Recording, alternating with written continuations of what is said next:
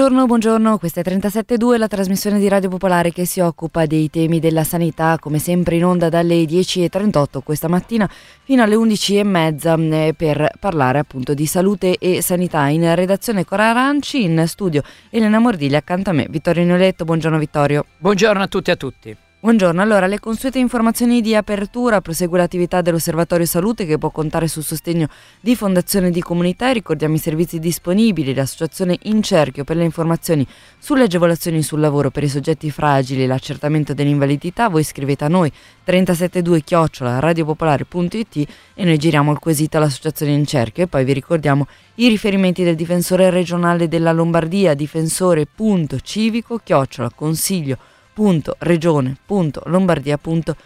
I riferimenti della diretta invece 331 6214013 per sms e telegram, diretta chiocciola popolarenetwork.it per le, vostre, per, le vostre eh, email. Abbiamo anche naturalmente sempre attiva la nostra eh, pagina di Facebook. Vittorio, di che cosa parliamo nella puntata di oggi? Oggi torneremo a parlare del caso Multimedica, che è stato da noi sollevato settimana scorsa e che ha creato tanto clamore ascolteremo altre testimonianze e ci chiederemo ma se quello che vi abbiamo raccontato accade solo in multimedica o anche nelle altre strutture accreditate e che cosa accade nel pubblico con le liste d'attesa? Anche in questo caso ascolteremo una testimonianza. Chiederemo poi a un esperto di fama internazionale delle indicazioni sulla tutela del diritto alla salute di tutti i cittadini. Continueremo quindi alzando lo sguardo, voleremo in Palestina per seguire un interessante progetto sanitario in una condizione drammatica dove ogni decisione, anche sulla salute, dipende da Israele. E infine il consueto appuntamento con la rubrica Salute e Ambiente. Oggi parleremo di FAS nei depuratori in Lombardia. Vi ricordo che sulle pagine Facebook di 372 dell'Osservatorio Salute e le mie personali troverete il post aggiornato su come comportarsi di fronte alle liste d'attesa. Nel frattempo vi daremo anche tante informazioni e tanti appuntamenti. Allora Vittorio, eh, ricominciamo, facciamo un riassunto di quanto accaduto la settimana scorsa, abbiamo detto ci sono state delle reazioni naturalmente al nostro servizio, eh, proviamo a raccontare, a ricordare che cosa è successo. Cosa abbiamo scoperto in trasmissione settimana scorsa? E di cosa hanno poi parlato i giornali e i media? Allora, noi abbiamo scoperto che attraverso la testimonianza di un'operatrice a cui abbiamo garantito l'anonimato, che a Multimedica esiste un sistema premiale per quegli operatori e quelle operatrici addette al call center che ricevono una telefonata dal cittadino che vuole fissare una visita col Servizio Sanitario Nazionale, pagando quindi solo il ticket o addirittura nulla se esente, e c'è un, un premio se gli operatori del call center riescono a convincere la persona a fissare una visita a pagamento, quindi solvente. Una situazione molto molto pesante.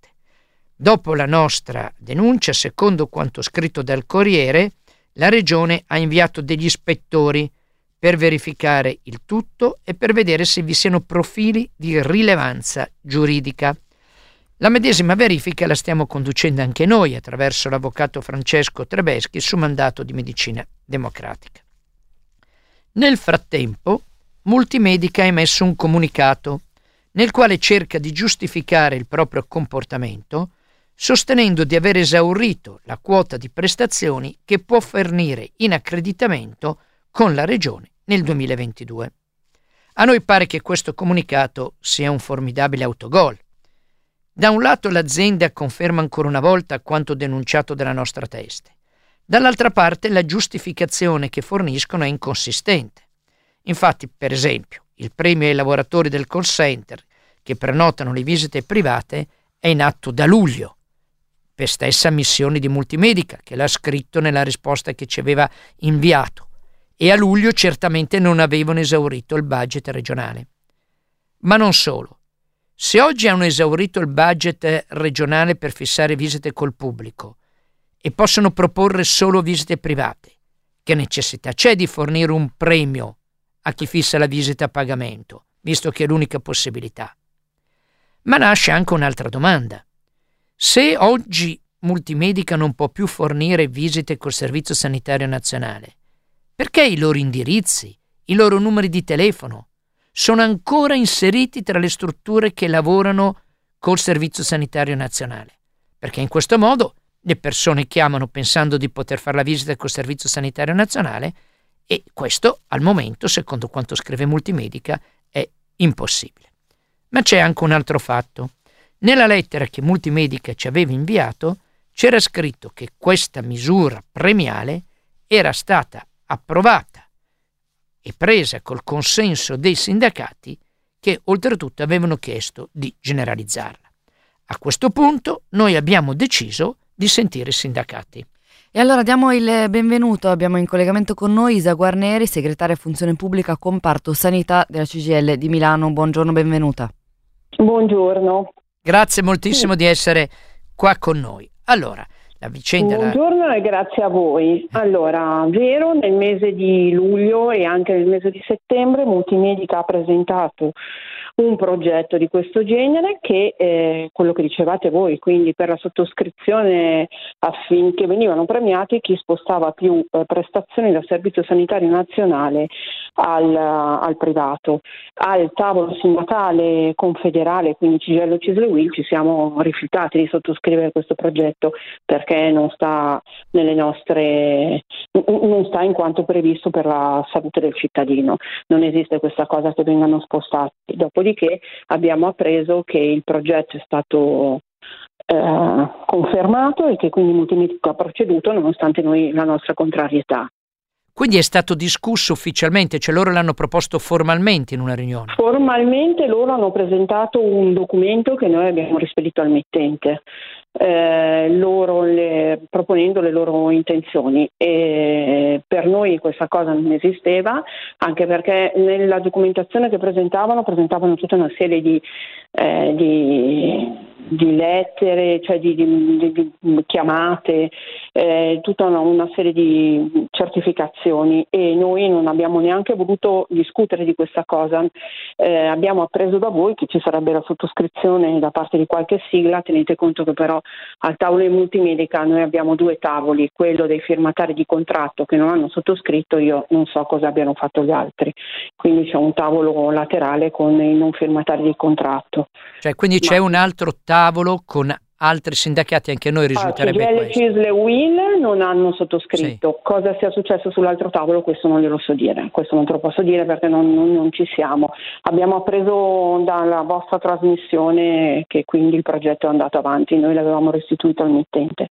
Ecco, noi abbiamo visto che ieri poi è uscito, o l'altro ieri, adesso insomma questi giorni è uscito un sì. comunicato molto duro eh, di CGL Cisle Will e anche un comunicato dell'RSU dei lavoratori che si conclude dicendo che se dovessero uscire notizie riguardanti l'RSU che non appartengono ad essa, cioè relativamente a queste decisioni, agiremo in ogni sede e luogo per la tutela della stessa. Ecco, ehm, sì. ci chiediamo a questo punto, eh, voi come sindacato, cosa eh, ritenete di fare, di poter fare di fronte a questa situazione? Allora, sicuramente un atto di denuncia, eh, sicuramente noi ci dovremmo trovare anche perché eh, Multimedica eh, sindacalmente parlando, è su più territori, quindi l'RSU è Varese piuttosto che abbiamo un pezzo anche all'Indiate. Quindi molto spesso ci troviamo da, di fronte a ehm, accordi sottoscritti in un territorio che valgono per gli altri senza averli condivisi. Quindi queste eh, sono le relazioni sindacali di multimedica, un po' poco chiare. Eh, per cui abbiamo anche questa difficoltà. Eh, devo dire che negli ultimi anni c'è anche un'ulteriore difficoltà multimedica perché ogni anno ci ritroviamo una, un, coloro che tengono le relazioni sindacali continuano a cambiare. Quindi abbiamo soggetti sempre differenti con un cambio di, eh, di rotta continuo. Ecco, le chiedo una sua opinione. Eh, a suo parere, visto che appunto svolge un ruolo di, di segretaria della funzione pubblica per tutta l'area milanese. Questo che abbiamo individuato è un caso singolo e possiamo escludere con una certa certezza che vi siano altre situazioni simili in altre strutture private accreditate oppure è bene mantenere allora, il punto di domanda? Io manterrei il punto di domanda perché a nostra conoscenza nessun altro ci ha mai presentato un progetto di questo genere. Eh, che sia venuta fuori in modo così palese. Eh, ciò non toglie che già normalmente siccome tu non trovi posto nel servizio sanitario nazionale vieni quasi tra virgolette nell'urgenza ti rivolgi tu stesso nella libera professione. Eh, non abbiamo altri casi così palesi in altre strutture ma io manterrei alta la soglia di attenzione. Questo di sicuro Ecco, eh, c'è anche un'altra questione. Eh, Multimedica dice abbiamo esaurito il budget a disposizione per le visite in accreditamento col Servizio Sanitario Nazionale. Questo è un fatto che ci è stato segnalato anche da altre aziende private accreditate, si verifica ogni anno tra novembre e dicembre. Eh, si può riaprire una discussione con la Regione, chiedere che si modificano i plafoni economici, che ci sia un maggiore controllo, oppure non c'è sensibilità su quel terreno da parte della Regione? Io credo che in questo momento eh, Regione debba metterci la sensibilità perché questo è un rituale che si conclude tutti gli anni, quindi arriviamo intorno a ottobre-novembre con le visite in servizio sanitario nazionale quelle riconosciute, cioè quindi chi va oltre il budget del 100% dell'accreditamento non gli vengono più riconosciute, eh, ovviamente ehm, le, le non danno più prestazioni, non è l'ovvio. È sbagliatissimo questa cosa, Regione Lombardia non può mettere eh, un limite sul budget delle, delle visite. Certo, è eh, chiaro, è chiaro. Dobbiamo salutarci, grazie mille Isa Guarnieri, Guarnieri, segretaria Funzione Pubblica, comparto Sanità CGL Milano. Abbiamo in collegamento con noi un altro ospite che ringraziamo molto per l'attesa, Attilio Annunziata, infermiere ex dipendente della Multimedica, oggi responsabile territoriale della WIL FPL Milano. Buongiorno, benvenuto. Buongiorno a voi. Buongiorno, grazie di essere qua con noi. Lei ha sentito cosa ha detto la sua collega della CGL, quindi non le rifacciamo certo. le stesse domande perché penso che eh, condividiate quanto è stato detto. Eh, mm. Lei però ha una condizione particolare, lei oggi è responsabile territoriale per la WIL di questo settore, ma lei mm. è anche un infermiere ex dipendente della multimedica. Allora, la prima cosa che le chiedo è, ma di tutto questo, dentro multimedica, tra i lavoratori, non si sapeva nulla? Allora, di tutto questo, eh, dal, dalla parte del comparto diciamo, sanitario, infermieri, OS e quanto, eh, si sapeva veramente poco o nulla, perché come diceva comunque la collega, i, mh, le trattative con l'azienda sono molto difficili, si interrompono annualmente, eh, mm, sono molto gestite a, in una modalità molto familiare, oggi ti dico una cosa, domani ne faccio un'altra, a tutti i tavoli vengono portate delle, diciamo, tra virgolette, informative che poi noi non sappiamo mai se le mettono in, in pratica, non le mettono in pratica. Eh, non c'è un vero e proprio dibattito, confronto con l'azienda, e per cui sottoscrizioni a volte, anzi quasi mai, eh, di ehm, diciamo, contratti anche di, di, di, secondo livello. Per cui era un po' celata e molti lo sono venuti a sapere tramite la vostra denuncia. Um, come ex dipendente eh, più o meno questo è il modus operandi di questa azienda che mi ritrovo anche dopo anni mm, per cui sono uscito da quell'azienda a lavorare sempre nel medesimo eh, stato. Eh, vorrei precisare una cosa per la WIL FPL e per l'altra sigla, la CISL, che eh, già mh, mm, per il motivo per, che ha detto la collega Guarnieri, eh, noi già quest'anno eravamo, eravamo, in stato di agitazione sindacale e lo siamo rimasti fino a giugno, per cui questa eh, partita non l'abbiamo proprio giocata e neanche vissuta. Eh, eravamo più o meno, tra virgolette, al corrente, non sedendoci al, al tavolo, eh, di, questo, di, queste cose, però eh, le abbiamo scoperte dopo quando l'azienda, una volta rientrati, ci ha presentato, lei li chiamava dei moduli, ok, dove c'erano delle incentivazioni, tra cui questa, questa al, al, call center, dove noi subito gli abbiamo detto che non se ne faceva niente perché era pericoloso, era illegale secondo noi e per cui non avremmo mai sottoscritto una cosa del genere. Faccio una domanda eh, che può sembrare un po' antipatica, però è dovuta. Ma voi, intendo so, come sigle sindacali, non avete provato a parlare con gli operatori del call center? Perché loro invece questo elemento lo sanno bene, perché nella busta paga eh, risultano gli elementi premiali, no? Eh. Sì, sì, sì, noi abbiamo almeno dalla parte, eh, posso parlare de, de, degli iscritti in, uh, in Will FPL, eh, avevamo eh, già parlato, ne avevamo parlato con i nostri iscritti e avevamo detto di non accettare questa cosa. Eh, e mi sembra che tra i nostri iscritti veramente non ci sia quasi nessuno, se non nessuno, che abbia preso mh, questi soldi, anche perché, eh, ripeto, è una premialità che va solo eh, da quello che eh, sta venendo fuori a chi riesce a produrre quella cosa, mm, certo. altrimenti non c'è nessuna premialità.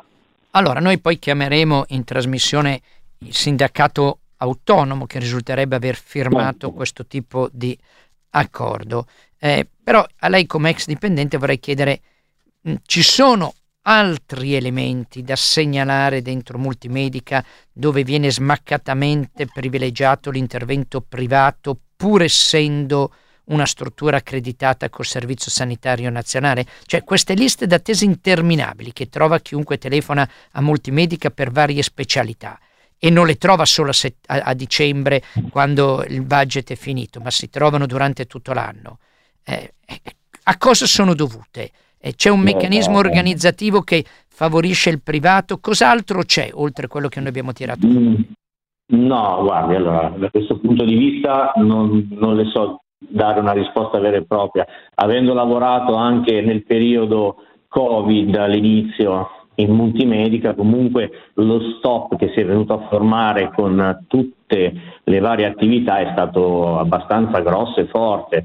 Eh, quando Multimedica è stata reclutata dalla regione per trasformarsi in un ospedale SPOC, eh, parliamo degli ospedali eh, per eh, i pazienti Covid, eh, tutta l'attività si è fermata, per cui un bel, cioè, hanno un bel fermo almeno di 2-3 anni, mettendo in conto che avevano già delle liste lunghe per molte specialità. Questo a onore del vero eh, devo dire che almeno da quello che mi risulta è così.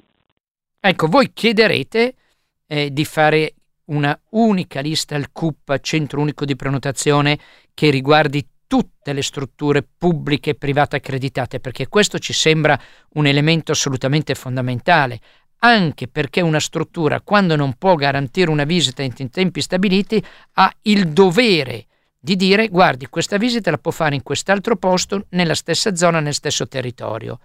Allora, questo non avviene, quindi il problema di avere un CUP unico è fondamentale. Ci sarà un impegno sindacale su questo?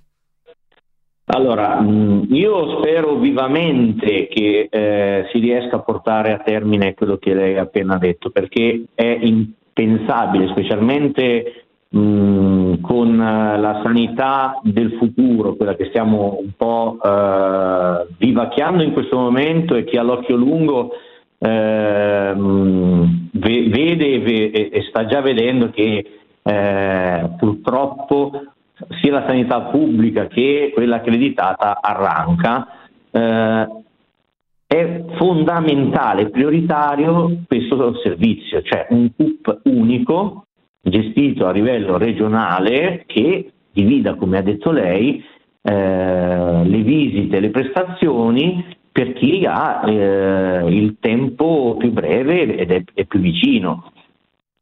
Grazie, grazie, grazie mille per essere stato con noi. Attilio Annunziata, lo ricordiamo, infermiere ex dipendente di Multimedica, oggi responsabile territoriale della WIL FPL Milano. Grazie per essere stato con noi, Vittorio.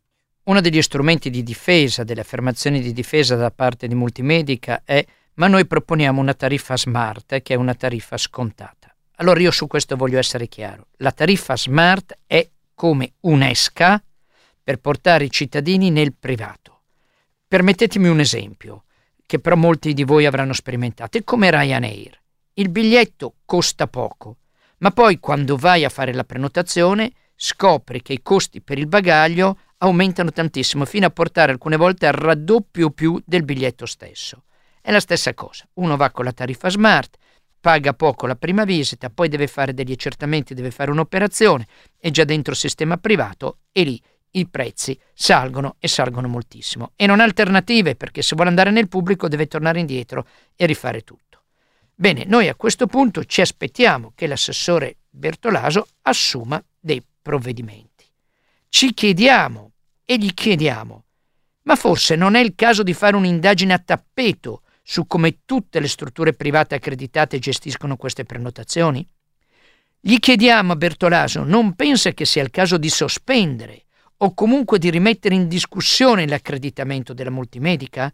Perché noi siamo di fronte a qualcosa che va nella direzione opposta di quanto prevede la seconda parte dell'articolo 3 della Costituzione, che prevede che la Repubblica rimuova ogni ostacolo sociale ed economico che rende impossibile ai cittadini più deboli di vedere rispettati i diritti previsti dalla Costituzione, tra cui l'articolo 32 del diritto alla salute. Allora, qui la Regione deve agire e inserire degli elementi di controllo, intervenire sui contratti che già ci sono e istituire quanto prima il centro unico di prenotazione.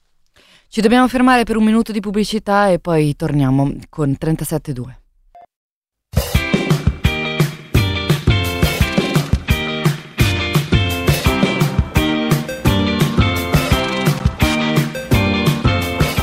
37.2 Radio Popolare, seconda parte di trasmissione, riprendiamo. Allora, la Regione ha dichiarato che vuole abbattere le liste d'attesa e che migliaia di cittadini saranno richiamati e avranno un anticipo sulla data fissata. Ascoltiamo questa testimonianza raccolta da Cora Aranci. Buongiorno Betta, benvenuta. Buongiorno, buongiorno a voi. Betta ci ha scritto per raccontarci eh, un'esperienza di liste d'attesa. Eh, a te la parola Betta, cosa è successo? Va bene, ti ringrazio. Eh, il tutto è iniziato il 13 di ottobre del 2021. Io mi occupo della, della gestione di, di, mia mamma che ha 83 anni. ha fatto una visita ne- neurologica nella SL di via Carlo Farini eh, con un medico bravissimo che aveva già visto e che eh, continua a vedere per controlli periodici. Dopo, dopo, la visita il medico le ha consigliato, dandole direttamente una ricetta, una visita di controllo dopo sei mesi che puntualmente ho prenotato per l'aprile del 2022. Purtroppo eh, in quel periodo, eh, quando quando, quando, era stata fissata la visita mia mamma ha preso il covid per cui ho dovuto annullarla. E mio malgrado nel momento in cui l'ho annullata mi è stato proposto come data visto che le agende erano piene il 4 di gennaio del 2023 già era molto in là come, come periodo quindi andavamo oltre l'anno dal controllo però per rimanere con lo stesso medico visto che mia mamma e anch'io mi trovo bene eh, e mia mamma fortunatamente sta bene in, in questo periodo ho accettato. Dieci giorni fa sono stata contattata dalla SL di Carlo Farin da una signorina che mi ha eh, prima eh, detto che doveva annullarmi l'appuntamento del 4 di gennaio perché il medico sarebbe stato in, in ferie e che sarei stata ricontattata a breve da una sua collega per fissare un nuovo appuntamento. Così è stato dopo quattro dopo un paio di giorni eh, mi ha chiamato un'altra persona eh, proponendomi il nuovo appuntamento. Ero molto soddisfatto, ho detto guarda come funziona bene il tutto, peccato che l'appuntamento me l'hanno proposto il, il 4 di agosto alle ore 15.30 io ho detto scusi ma mi sta prendendo in giro, stiamo parlando dal 4 di gennaio al 4 di agosto per, per una persona di 83 anni alle 15.30 con 40 gradi a Milano, ma mi sta prendendo in giro.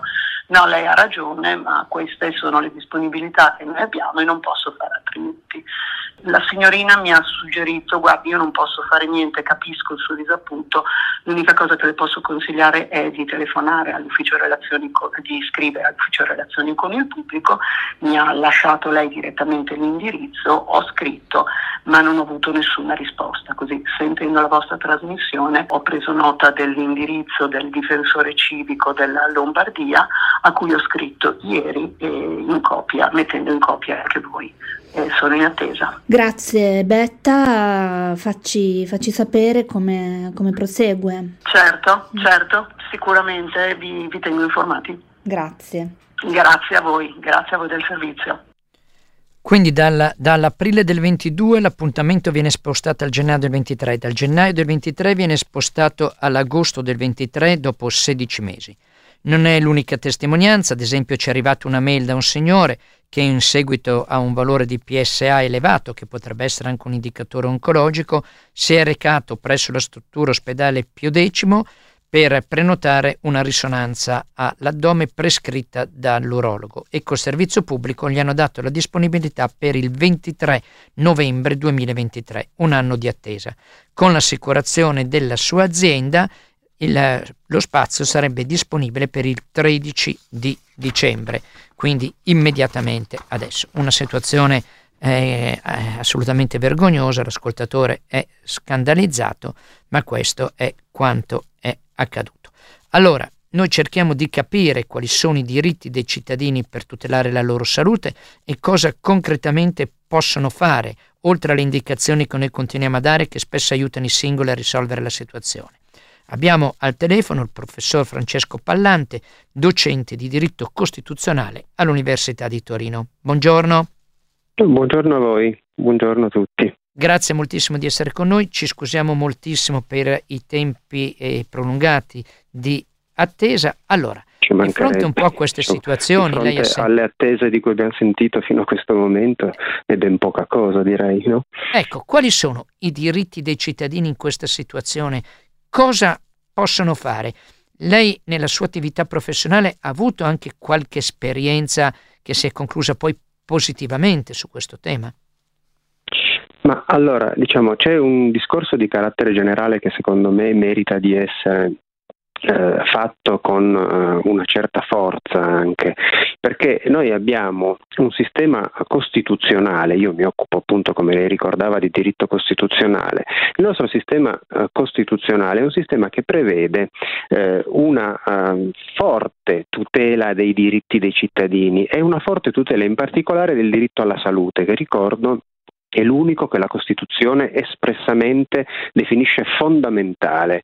È una sorta di precondizione perché tutti gli altri diritti possano essere goduti, essere in salute ed essere, diciamo, salute eh, può essere determinante ovviamente per essere vivi e la Corte Costituzionale ha riconosciuto più volte la centralità, l'importanza di questo diritto. La cosa molto interessante è che negli ultimi anni la Corte Costituzionale sta riconoscendo che se c'è un diritto, e tanto più un diritto fondamentale, come in questo caso espressamente dichiarato dalla Costituzione, allora c'è un vincolo perché la politica finanzi questo diritto predisponga tutto ciò che è necessario perché il diritto possa essere goduto e quindi l'organizzazione complessiva, ma nell'organizzazione c'è anche il finanziamento. Noi oggi abbiamo un enorme problema di definanziamento del diritto alla salute lo abbiamo visto con, con, il Covid e vediamo che però sorprendentemente continua anche dopo il Covid. Adesso si prevede che scenderemo a livelli inferiori rispetto al PIL ehm, di, quanto fosse, di, quanto non fosse il livello di finanziamento prima del Covid ed è sorprendente, questo a livello nazionale. Allora, la Corte Costituzionale ci dice attenzione perché io posso intervenire e anche dichiarare incostituzionali le leggi di bilancio regionali, sinora lo ha fatto in alcuni casi, perché non finanziano adeguatamente il diritto alla salute. Ora, il problema naturalmente è portare la questione davanti alla Corte Costituzionale, far sì che se ne occupi. Allora qui i cittadini possono svolgere un ruolo perché, anche se è oneroso, è complicato ed è una parte è anche incerto nell'esito, però facendo ricorso o ai giudici amministrativi o ai giudici ordinari possono produrre il risultato che i giudici eh, investano della questione alla Corte Costituzionale. Quando lo fanno la Corte Costituzionale interviene e a quel punto le sue sentenze hanno valore per tutti.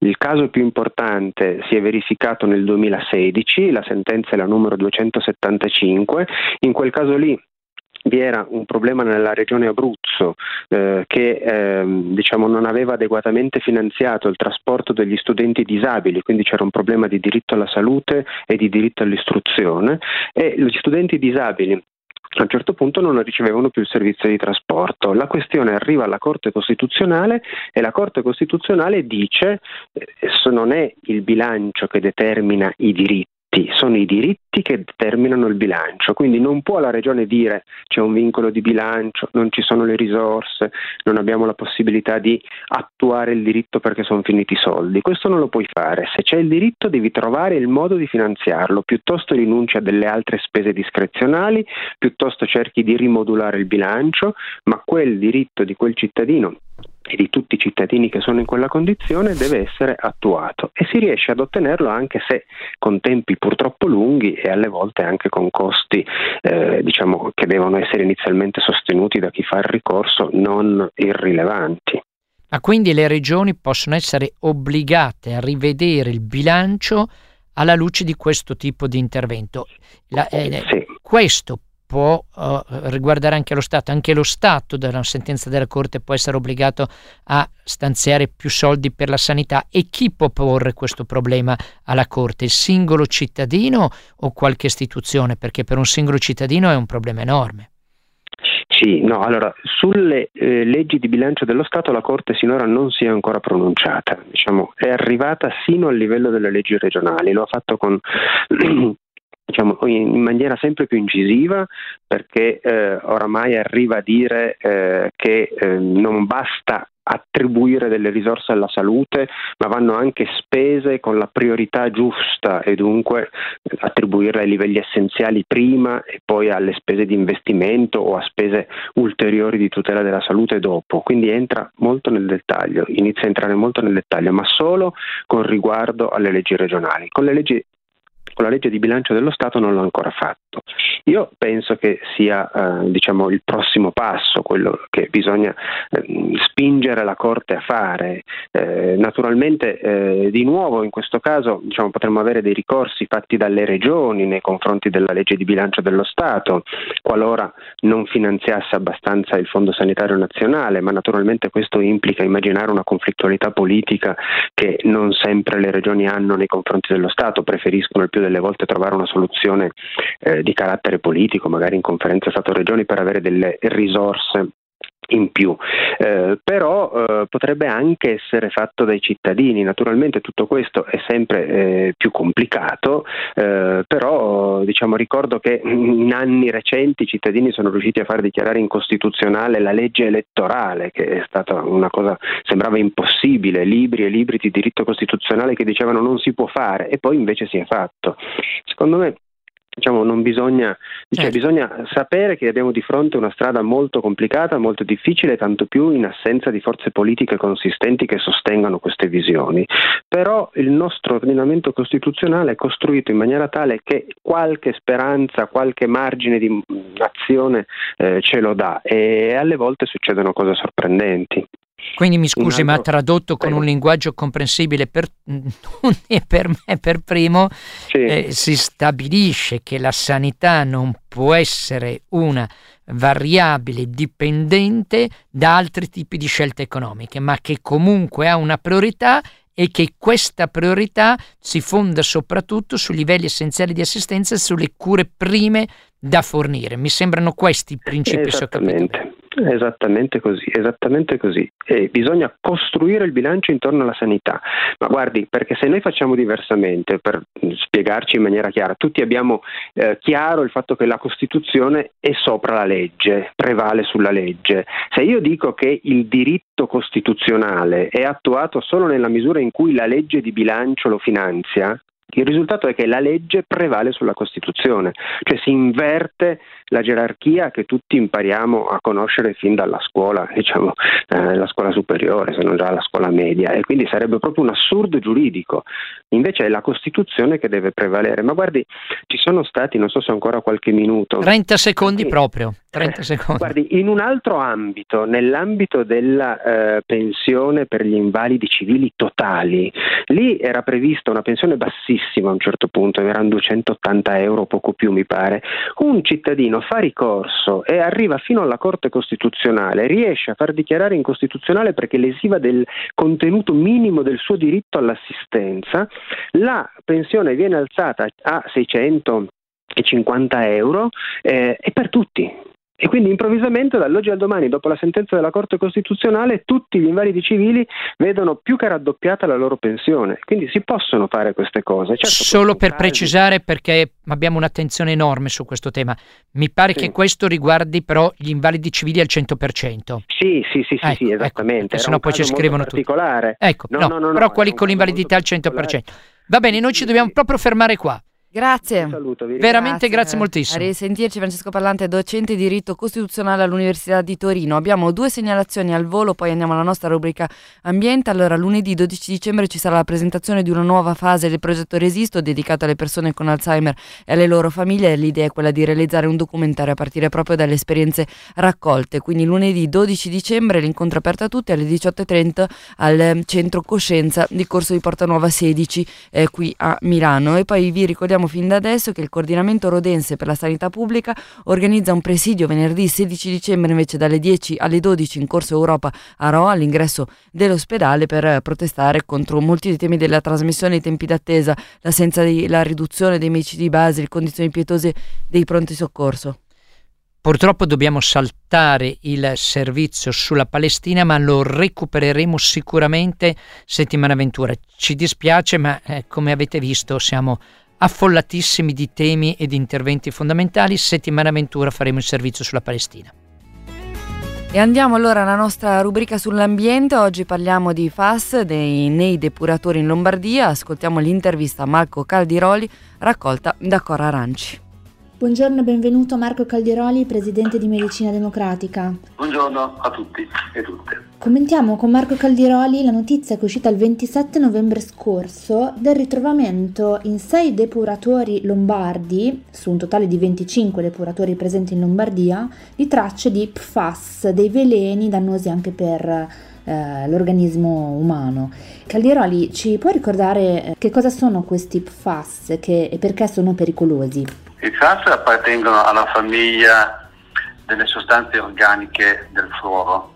Partiamo dall'acido fluoridico e arriviamo fino ai fluoropolimeri, che sono delle materie plastiche particolari.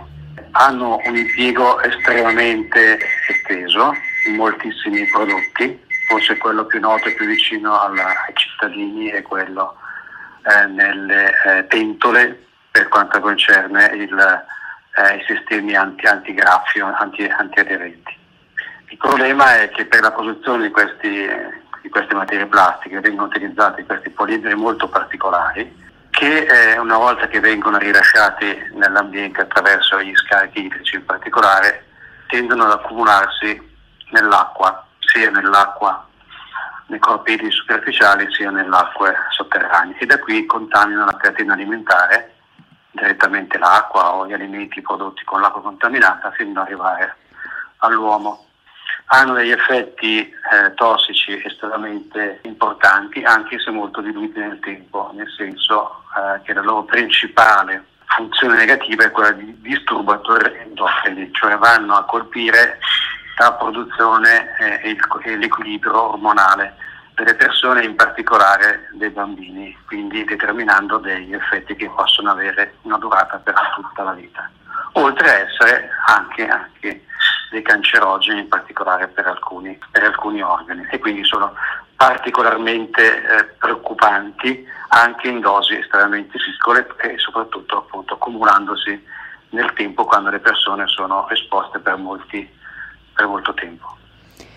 Ecco, quindi veniamo a, alla notizia della presenza di queste sostanze eh, nei depuratori. Che cosa significa mm, e come dobbiamo interpretare questi valori che sono stati rilevati dall'ARPA? Finiscono nei depuratori proprio perché purtroppo ce li ritroviamo negli oggetti anche di consumo uh, ordinario, oltre che di carattere prettamente industriale. E quindi prima o poi finiscono nell'ambiente, in particolare per le loro proprietà idrofile, quindi che tendono a sciogliersi nell'acqua, tendono appunto ad avere questa strada per eh, andare nell'ambiente. I dati lombardi confermano che la diffusione è estremamente ampia di questi, di questi prodotti, quindi la loro contaminazione. In Italia noi abbiamo in particolare una, uh, una grossa problema di inquinamento nella zona di Vicenza che interessa quasi 500.000 persone, è dovuta a un'azienda oggi chiusa, la Miteni, che proprio produceva questi prodotti industrialmente e che per decine d'anni ha, ha contaminato il territorio. Lì c'è la, una delle contaminazioni maggiori a livello europeo se non mondiale. Un altro punto diciamo così, di concentrazione su cui sta cercando anche con le lotte di, di ridurre quello della Solvay di Spinetta Marengo, ma i dati appunto di APA ci dicono che ormai la contaminazione è diffusa anche dove non c'è una concentrazione dovuta a delle produzioni. Ci dicono anche un'altra cosa, che la contaminazione è ancora particolarmente evidente per i cosiddetti vecchi eh, FAS, quindi il cosiddetto PFOA e PFOS, che sono due versioni eh, di, di, questi prodotti che sono stati nel frattempo eliminati dalle produzioni proprio per divieti di carattere normativo. Sono ancora presenti e quindi rappresentano una contaminazione relativamente vecchia, nel senso che sono entrati nel, nel circuito del consumo tempo fa, da, o meno da, te, da, molto tempo sono stati eliminati a circa dieci anni, ma incominciano a fare capolino anche i cosiddetti nuovi FAS, quelle catena corta, che vengono presentati come dei sostituti dei vecchi FAS. Il problema è proprio questo. Già nel 2015 un appello a Madrid gli scienziati hanno chiesto di eliminare tutti i FAS dalle produzioni proprio per le loro caratteristiche di eh, estrema tossicità e di estrema movimento, diciamo, mobilità nella, nell'ambiente. E, eh, e, questo è l'obiettivo che ci, che ci deve interessare a tutti.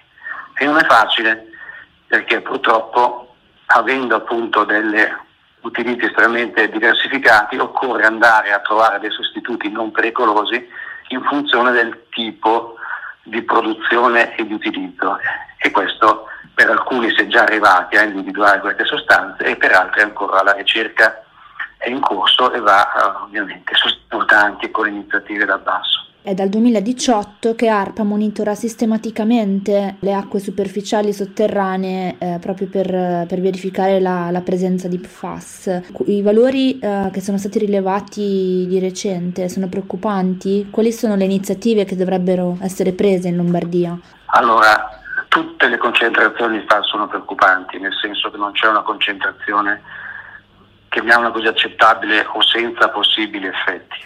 Ci sono, sono stati stabiliti dei limiti per alcuni di questi FAS e in alcuni casi i dati delle, della, della, dell'ARPA individuano dei superamenti di questi limiti quindi in questo caso possiamo definirli come delle, delle zone o comunque delle, delle, realtà a cui afferiscono uh, gli scarichi che poi vanno in depuratore dove sono ritrovate queste, questi livelli eh, elevati che sono particolarmente da tenere in considerazione per capire quali sono uh, le fonti. Probabilmente lì ci sono delle fonti importanti di carattere industriale più che di consumo in senso lato e quindi mi aspetto che eh, per, per, logica si vada un po' come i salmoni a, a cercare la fonte inquinante importante in quelle, in quelle realtà che sono alcuni depuratori in particolare nel sud della, della regione Lombardia, ma, ma, no, ma, no, ma non solo.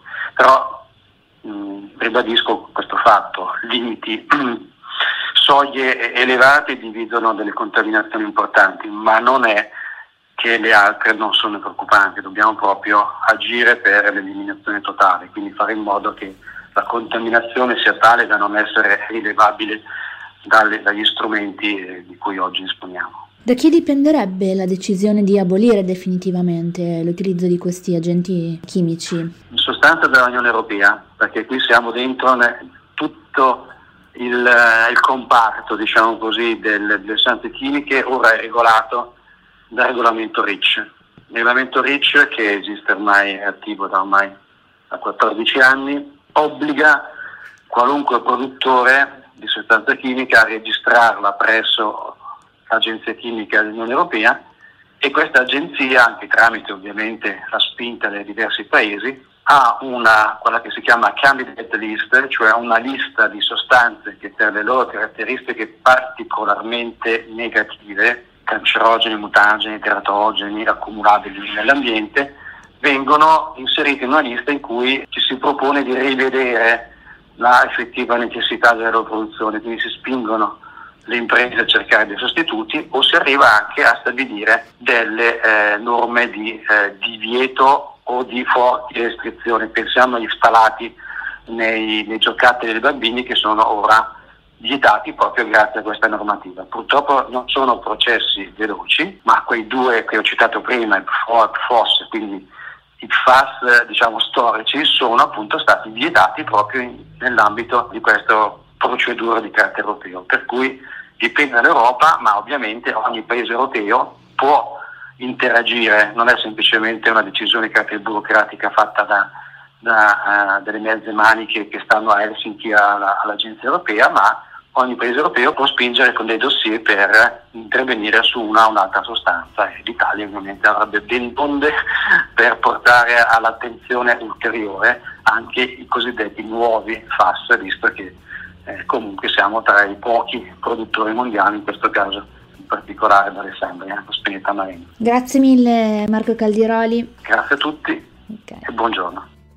Noi abbiamo parlato dell'impatto dei FAS in Lombardia e a Milano. Tenete presente che la situazione in Veneto, Verona, Vicenza è veramente un disastro di massa con un grande processo, con problematiche molto gravi anche rispetto alle donne in gravidanza, ai nascituri, con problematiche oncologiche molto molto gravi. Quindi è un tema purtroppo da tenere sott'occhio.